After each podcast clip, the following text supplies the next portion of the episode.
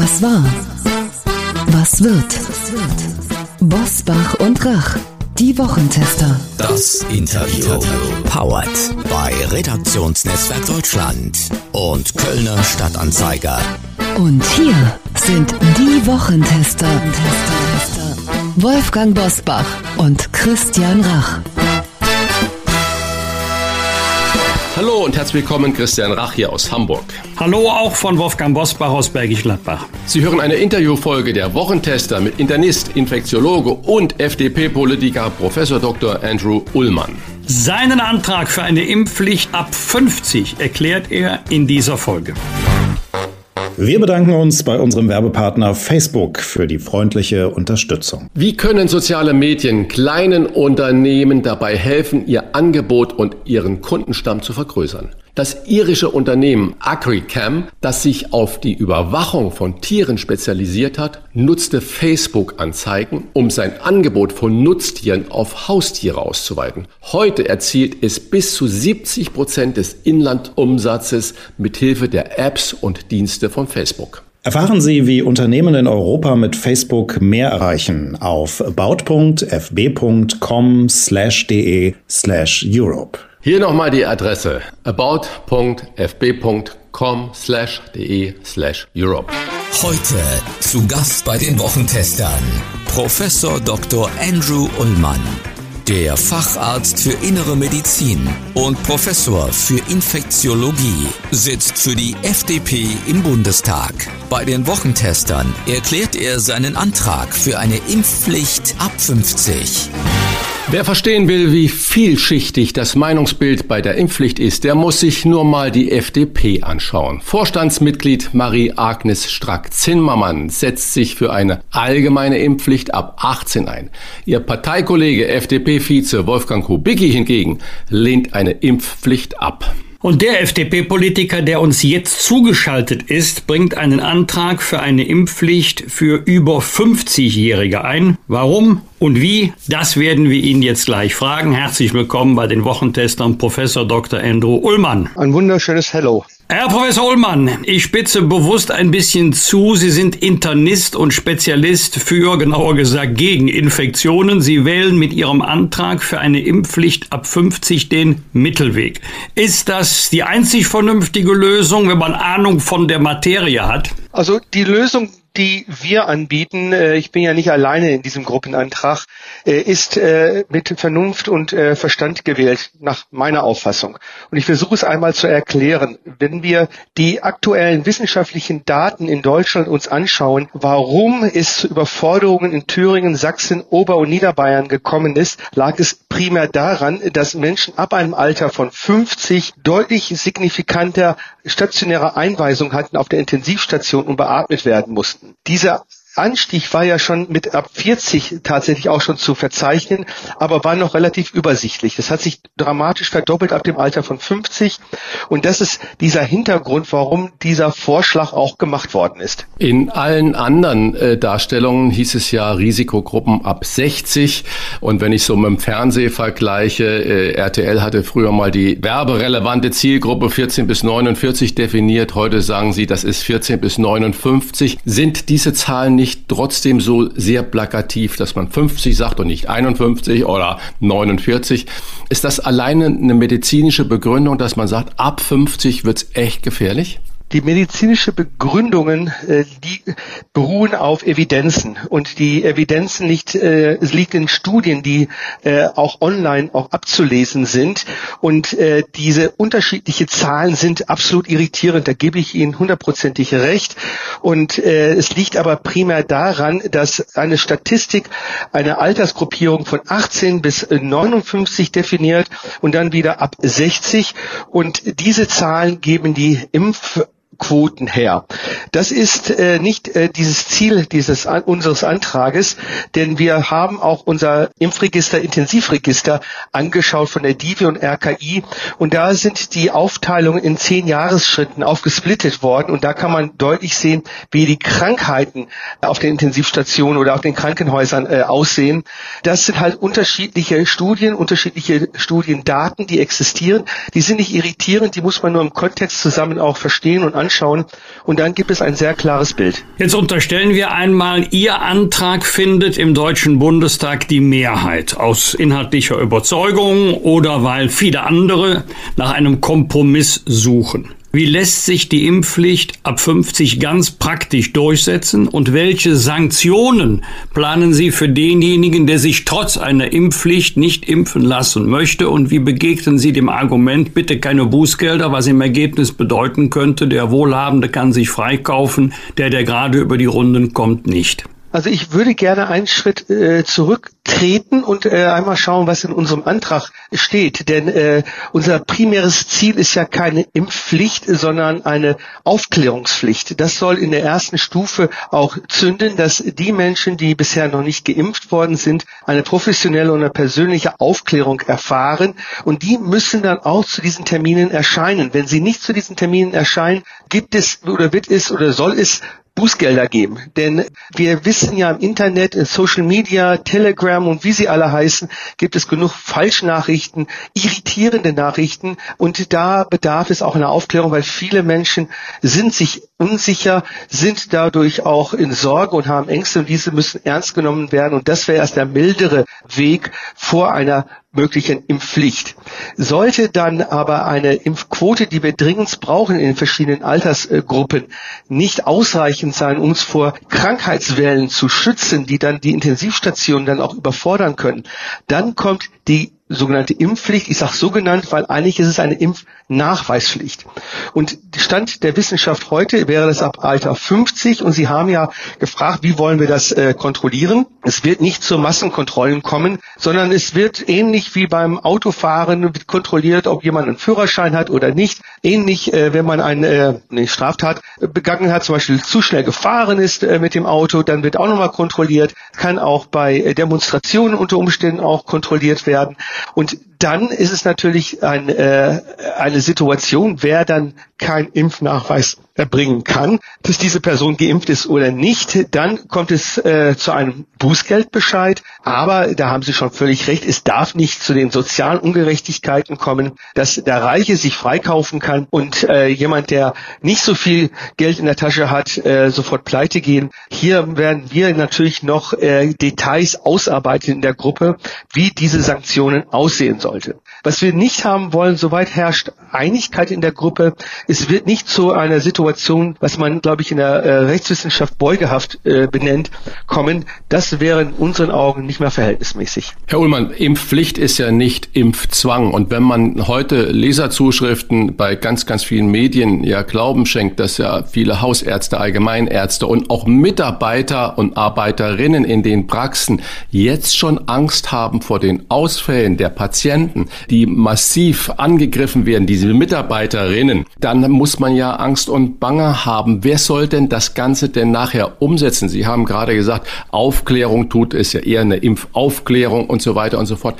Wer soll das denn dann machen? Weil der Staat steht ja nicht mit der Spritze da und sagt, so, du kommst her, hier ist meine Spritze und dann äh, kläre ich dich jetzt auf. Wie wollen Sie das denn umsetzen und wie wollen Sie denn dann den handelnden Personen die Angst nehmen? Das ist eine sehr berechtigte Frage und ich versuche es einmal äh, so zu erklären, dass vor jeder Impfung eigentlich eine Aufklärung stattfinden muss. Äh, ich weiß auch als Mediziner, dass die Qualität der Aufklärung leider sehr unterschiedlich ausfällt und äh, dann entscheidet sich äh, der Patient, ob er sich impfen lassen möchte oder auch nicht. Es wäre widersinnig, wenn unser Antrag dazu führen würde, dass die Arztpraxen überlaufen wären. Dann würden wir genau einen gegenteiliges, äh, gegenteiligen Effekt erreichen, was wir erreichen wollen. Wollen, nämlich den Schutz des Gesundheitssystems. Aber hier gibt es Abhilfe. Wir haben ja die Impfzentren noch in den deutschen Städten äh, und die bleiben ja noch bis Ende des Jahres mindestens.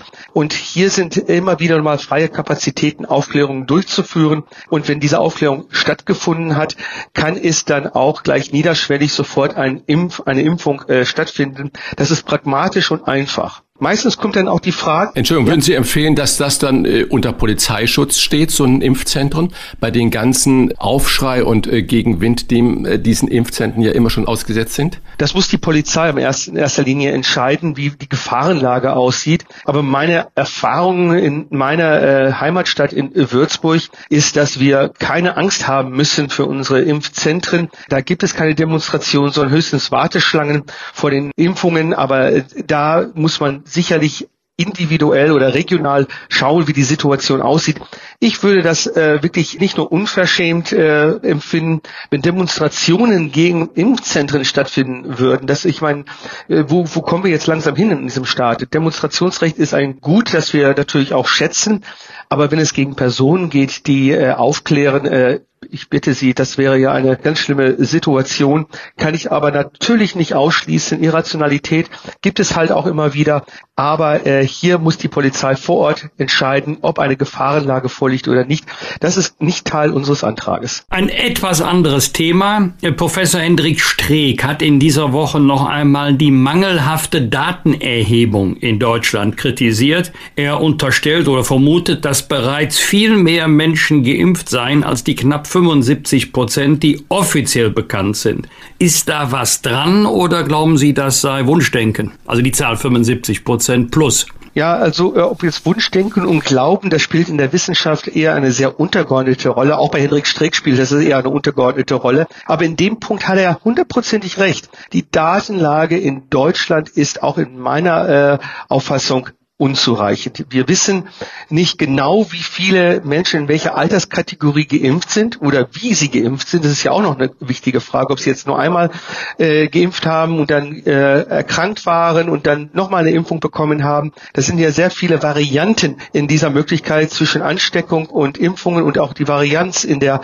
äh, Impfstoffwahl ist ja auch äh, völlig unklar. Das wissen wir nicht. Wir wissen auch nicht, wie viele tatsächlich sich möglicherweise mit dem SARS-CoV zwei immunologisch ausgesetzt haben. Also wir haben kein, also kaum, Hendrik Streeck hat ja eine entsprechende Studie durchgeführt, äh, kaum irgendwelche Informationen, wie die Antikörpersituation bei den Menschen in unserem Land aussehen könnte. Das kann man natürlich nicht flächendeckend evaluieren, aber in der Medizin gibt es ein Wort, das nennt sich Punktprävalenz. Man kann repräsentative Regionen aussuchen, um diese Untersuchung, diese bevölkerungsbezogene Untersuchung durchzuführen, und da müssen wir, und da sind wir auch in der Politik explizit gefragt, äh, Fördergelder freimachen, damit auch hier diese Forschung äh, dringend gestartet werden kann. Wir haben genug Virologen in unserem Land, äh, wir haben nicht genug Infektiologen in unserem Land, das ist eine ganz andere Geschichte, aber genau diese äh, Wissenschaftlerinnen und Wissenschaftler sind gefordert, diese Untersuchungen zu machen, aber ohne Geld geht das natürlich nicht. Aber Herr Professor Ullmann, äh, Sie sind ja auch wissenschaftlich äh, tätig gewesen oder auch immer noch, das weiß ich nicht. Viele Wissenschaftler Wissenschaftler, Wissenschaftlerinnen beklagen sich ja über diesen Antragswust, dass Deutschland gerade bei, wenn sie eine Untersuchung oder eine Evaluierung von einem Sachverhalt machen wollen, ihn wissenschaftlich wirklich fundiert untersuchen wollen, dass der Datenschutz es eigentlich verhindert oder unglaublich lange hinauszögert, bis man Daten erheben kann. Der Deutschlandfunk hat eine ganz interessante Zahl mal veröffentlicht vor kurzem. achtzig Prozent der Krankenhauseinlieferungen in Großbritannien liefern Daten für fundierte Aussagen. In Deutschland kommen sie nur an vier Prozent der Krankenhauseinlieferungen an die Daten heran. Wie wollen Sie das denn ändern? Als F D P stehen Sie ja auch immer für den Datenschutz da ein und sagen, nein, nein, nein, wir dürfen da gar nicht ran. Also das, das sagen wir tatsächlich nicht. Wir sind für den Datenschutz, das ist ja keine Frage, aber wir sind auch für die Wissenschaft als freie Demokraten, und wir wollen ja auch äh, agil und äh, wissenschaftlich, sagen wir mal, äh, zukunftsorientiert äh, funktionieren als Staat. Auch die, die Ampel will das ja genauso, äh, dass wir auch da vorankommen. Ein Problem ist aber die Tatsache, dass wir in den letzten Jahren, also wir als Land, sage ich mal, äh, geschlampt haben in der Digitalisierung im Gesundheitswesen. Da könnten wir heute dramatisch weiter sein. Ich will jetzt auch keine Vergangenheitsbewältigung hier äh, aufarbeiten, aber das ist ein Malus, den wir hier in unserem Land haben, das wir dringend beseitigen berücksichtigen äh, wollen und müssen. Äh, das wird uns natürlich aber jetzt in dieser Krise nicht helfen, weil wir brauchen jetzt Lösungen und nicht eine Lösung in ein oder zwei Jahren, die dann äh, durchgeführt werden. Und ich äh, wiederhole hier, ich habe ja selber genug Anträge äh, auch gestellt. Datenschutz ist ein wichtiges Gut. Wir können nicht einfach äh, das ignorieren. Aber die Studien sind machbar mit, unter Datenschutzbedingungen. Das ist jetzt nicht so, dass es so kompliziert ist. Was wir aber machen müssen, das ist eine Selbstverpflichtung von Seiten der äh, Politik, wenn wir diese Förderpläne auch äh, angehen, dann äh, muss es äh, bürokratisch freier sein, weil die Bürokratie ist die Herausforderung. Wie viele Anträge, wie viele Seitenarme müssen wir da berücksichtigen? Und äh, für eine Prävalenzstudie sage ich ganz klar, hier muss der Datenschutz relativ früh involviert sein, wie wir es datenschutzkonform durchführen können. Es darf nicht zu Hindernis werden. Es ist machbar und es muss äh, ethisch vertretbar sein nach den Good Clinical Practice Regeln, die wir international auch festgelegt haben. Also man sollte nicht die Probleme noch größer machen, aber man sollte die Bürokratie eher kleiner machen. Wenn die Nachfrage gestattet ist, eher kleiner macht natürlich dann der nordrhein-westfälische Ministerpräsident Hendrik Wüst mit seiner Aussage zur Impfpflicht das gesamte Problem nach dem Motto, ich zitiere, jetzt sind die anderen dran, die sich bisher geweigert haben. Damit meint er die Nicht-Geimpften. Ist denn das ein hinreichender Grund oder wie interpretieren Sie denn so eine Aussage? Ich glaube, äh, da müssen Sie Herrn Wüst selber fragen, aber aus diesem Satz klingt ja Frustration heraus. Äh, Frustrationen, die auch in der Bevölkerung sich widerspiegeln. Äh, auch ich bin manchmal angenervt, äh, schon wieder Masken tragen, Abstand halten. Und dann überlege ich mir, ob ich meine Mutter besuchen kann, wenn die Familie zusammenkommt, die Mitte achtzig ist, obwohl sie vollständig geboostert ist. Ich möchte haben, dass meine Mutter weiterlebt und auch gesund bleibt, auch nicht äh, überhaupt erkrankt. So geht's nicht nur mir, sondern viele oder meine Tante im Augenblick ist äh, in, im Krankenhaus und dann die Besuchsregeln sind eingeschränkt. All diese Sachen ermüdet. Die Gesellschaft ist langsam ermüdet und da entstehen eine, eine berechtigte Frustration gegenüber den Ungeimpften. Aber als Politiker muss man das zur Seite schieben und äh, auch sagen, wir sind in einem Rechtsstaat. Jeder hat das Recht auch äh, zur freien Entscheidung. Und deshalb ist das als Argument nicht ausreichend und auch nicht verhältnismäßig. Und äh, wir versuchen mit unserem Antrag eine andere Argumentationsschiene zu verfolgen, und zwar, dass das Gesundheitssystem unter Schutz steht, damit auch Herzinfarkte, Schlaganfälle oder Verkehrsunfälle, die ja schicksalshaft sind, behandelt werden können und nicht durch äh, Flugzeuge oder Hubschrauber die Patienten durchs Land äh, verschickt werden müssen.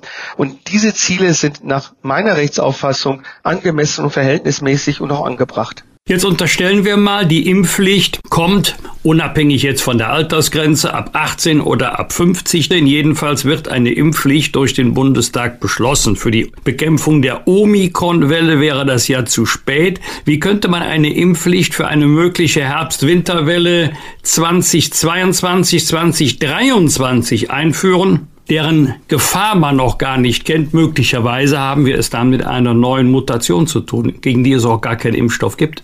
Ja, da haben Sie absolut äh, recht. Äh, Anthony Fauci äh, aus den U S A, der ist ja auch ziemlich äh, bekannter Immunologe und eigentlich auch von seinem Hause aus Infektiologe, äh, hat ja im Spiegel letzte Woche ja gesagt, ein Virus tut das, was Viren immer machen. Sie überraschen uns und sie werden uns auch zukünftig überraschen, möchte ich dazu ergänzen.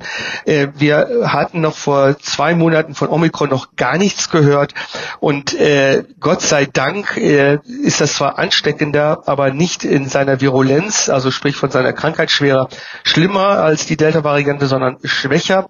Wir können keine gute Vorhersagen treffen, die auch realistisch sind für den Sommer oder für den Winter nächsten Jahres. Klar ist, dass diese Corona-Varianten weiter in der Bevölkerung existieren wird. Die Pandemie ist ja nicht nur in Deutschland, sondern weltweit. Und wir haben es ja auch wiederholt erlebt. Delta-Welle kam ja nicht aus Deutschland, auch die Omikron-Welle kam ja nicht aus Deutschland. Wir sind global natürlich eingebunden. Nur was wir wissen bisher, auch bei den verschiedenen Varianten, diejenigen, die eine Dreifachimpfung erfahren haben, sind besonders geschützt vor schweren Krankheitsverläufen nach wie vor. leichte Abschwächung, das ist richtig, aber man ist davor geschützt.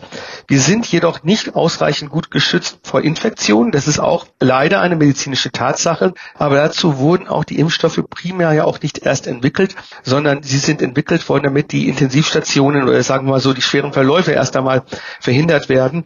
Und ähm, ich bin da auch noch ein bisschen vorsichtig als Wissenschaftler, äh, denn äh, bis zum Sommer können noch weitere Überraschungen natürlich auftreten und da müssen wir natürlich agil in der Gesetzgebung dann darauf reagieren.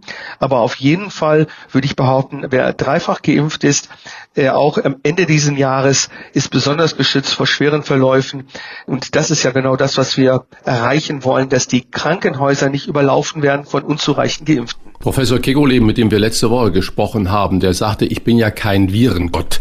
Das sind Sie ja nun auch nicht und das wissen wir nicht, haben Sie auch völlig richtig gesagt, das sagen alle Experten. Wir wissen nicht, was das Virus in Zukunft machen wird. Aber Sie sind ja auch Politiker und Sie müssen ja Entscheidungen treffen. Und jetzt nehmen wir mal an, die Impfpflicht kommt. Was ist denn dann mit drei G, zwei G oder zwei G plus? Werden die Kontaktbeschränkungen erst mit Inkrafttreten einer Impfpflicht äh, überflüssig oder haben Sie da Absichten, das Ganze schon wie in vielen Nachbarländern ja jetzt gerade beschlossen wurde diese Woche, schon vorher ad acta zu legen? Ja, das ist eine sehr berechtigte Frage. Zunächst einmal ist diese Pandemie sehr dynamisch. Äh, viele Experten, und ich erwarte das ebenfalls, werden erleben, dass die Infektionszahlen Ende Februar, Anfang März spätestens dramatisch wieder fallen wird. Äh, wir kommen dann in den Frühjahr hinein. Äh, in Abhängigkeit von, von Klima werden wir äh, auch niedrige äh, Infektionszahlen erfahren. Und ich hoffe, dass auch die Krankheitszahlen niedrig sind. Und da müssen wir natürlich Lockerungen zulassen. Das ist für mich keine Frage. Die Maßnahmen, die jetzt ergriffen sind, sind ja nur deshalb äh, ergriffen worden, weil viele Menschen ja noch ihren immunologischen Abwehr ja noch nicht besitzen gegen Covid. Und das ist äh, etwas, äh, was natürlich besorgniserregend ist. Aber äh, wenn wir jetzt zum Winter hin eine gute Impfquote hätten, könnten die Maßnahmen sehr begrenzt sein. Zum Beispiel in Innenräumen nur eine begrenzte Zahl von Menschen zuzulassen. Ich spreche jetzt hier nicht von einer Zahl, äh, eine Person pro Quadratmeter, sondern es könnten ja vielleicht auch mehr sein, dass möglicherweise auch eine Maskenpflicht äh, eventuell existieren könnte. Also ich spreche absichtlich im Konjunktiv, wenn da noch Unsicherheiten existieren oder andere Varianten noch unterwegs sind aus anderen Ländern.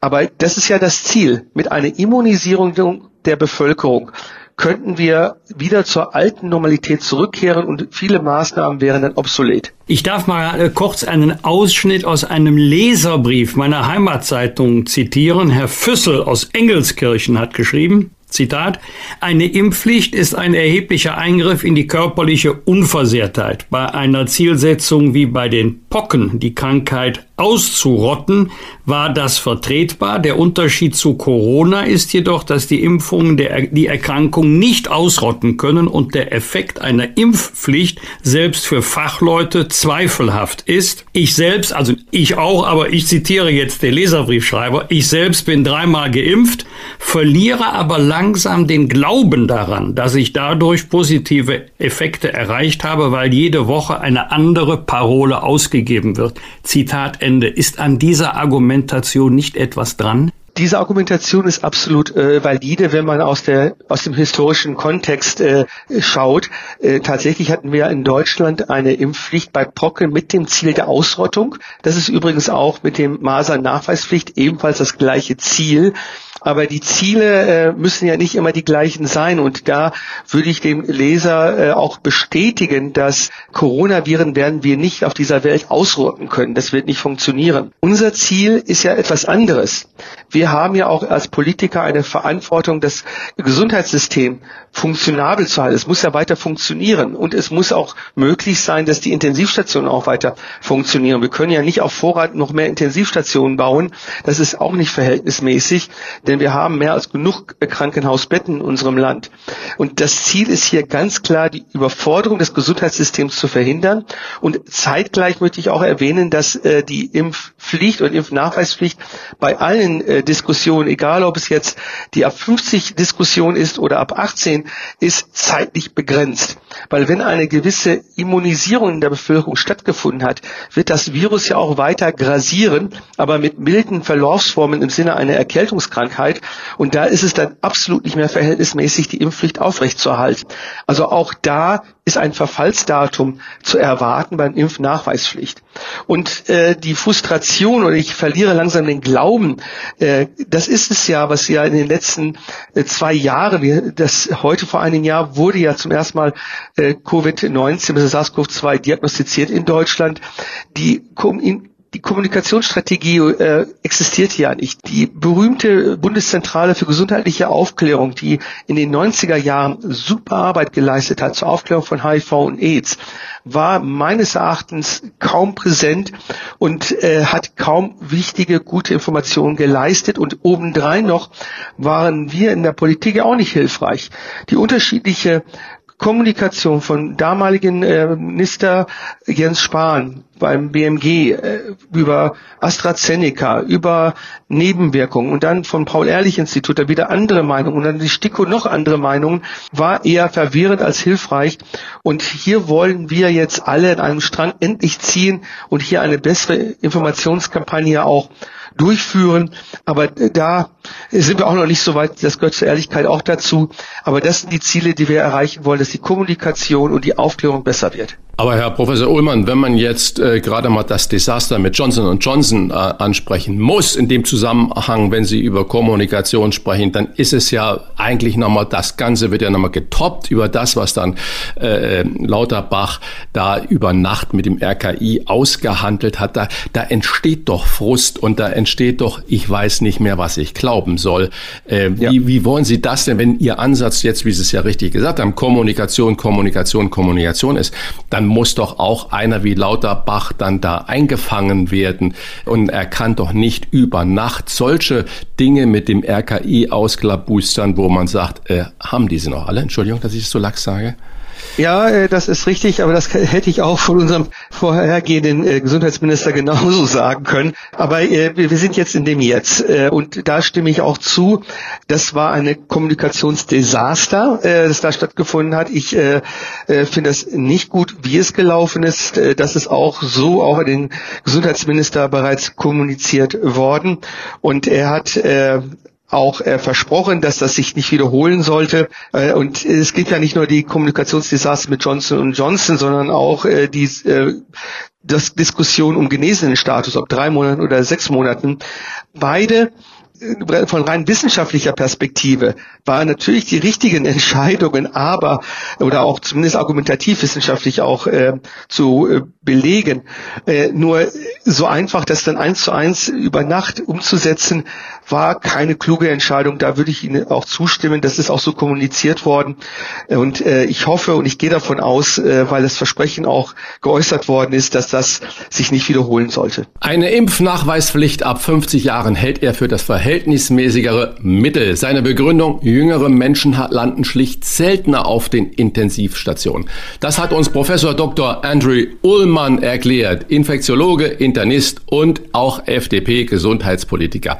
Herr Professor Ullmann, vielen Dank für das Gespräch. Herzlichen Dank auch von mir. Danke. Das waren die Wochentester, das Interview mit Unterstützung vom Kölner Stadtanzeiger und dem Redaktionsnetzwerk Deutschland. Wenn Sie Kritik, Lob oder einfach nur eine Anregung für unseren Podcast haben, schreiben Sie uns auf unserer Internet- und auf unserer Facebook-Seite. Fragen gerne per Mail an kontakt at diewochentester punkt de und wenn Sie uns auf einer der Podcast-Plattformen abonnieren und liken, dann freuen wir uns ganz besonders. Danke für Ihre Zeit. Die neue reguläre Folge hören Sie am Freitag, Punkt sieben Uhr. Bitte die Wochentester einschalten. Was war? Was wird? Wolfgang Bosbach und Christian Rach sind die Wochentester. Ein Maßgenau-Podcast. Powered bei Redaktionsnetzwerk Deutschland und Kölner Stadtanzeiger.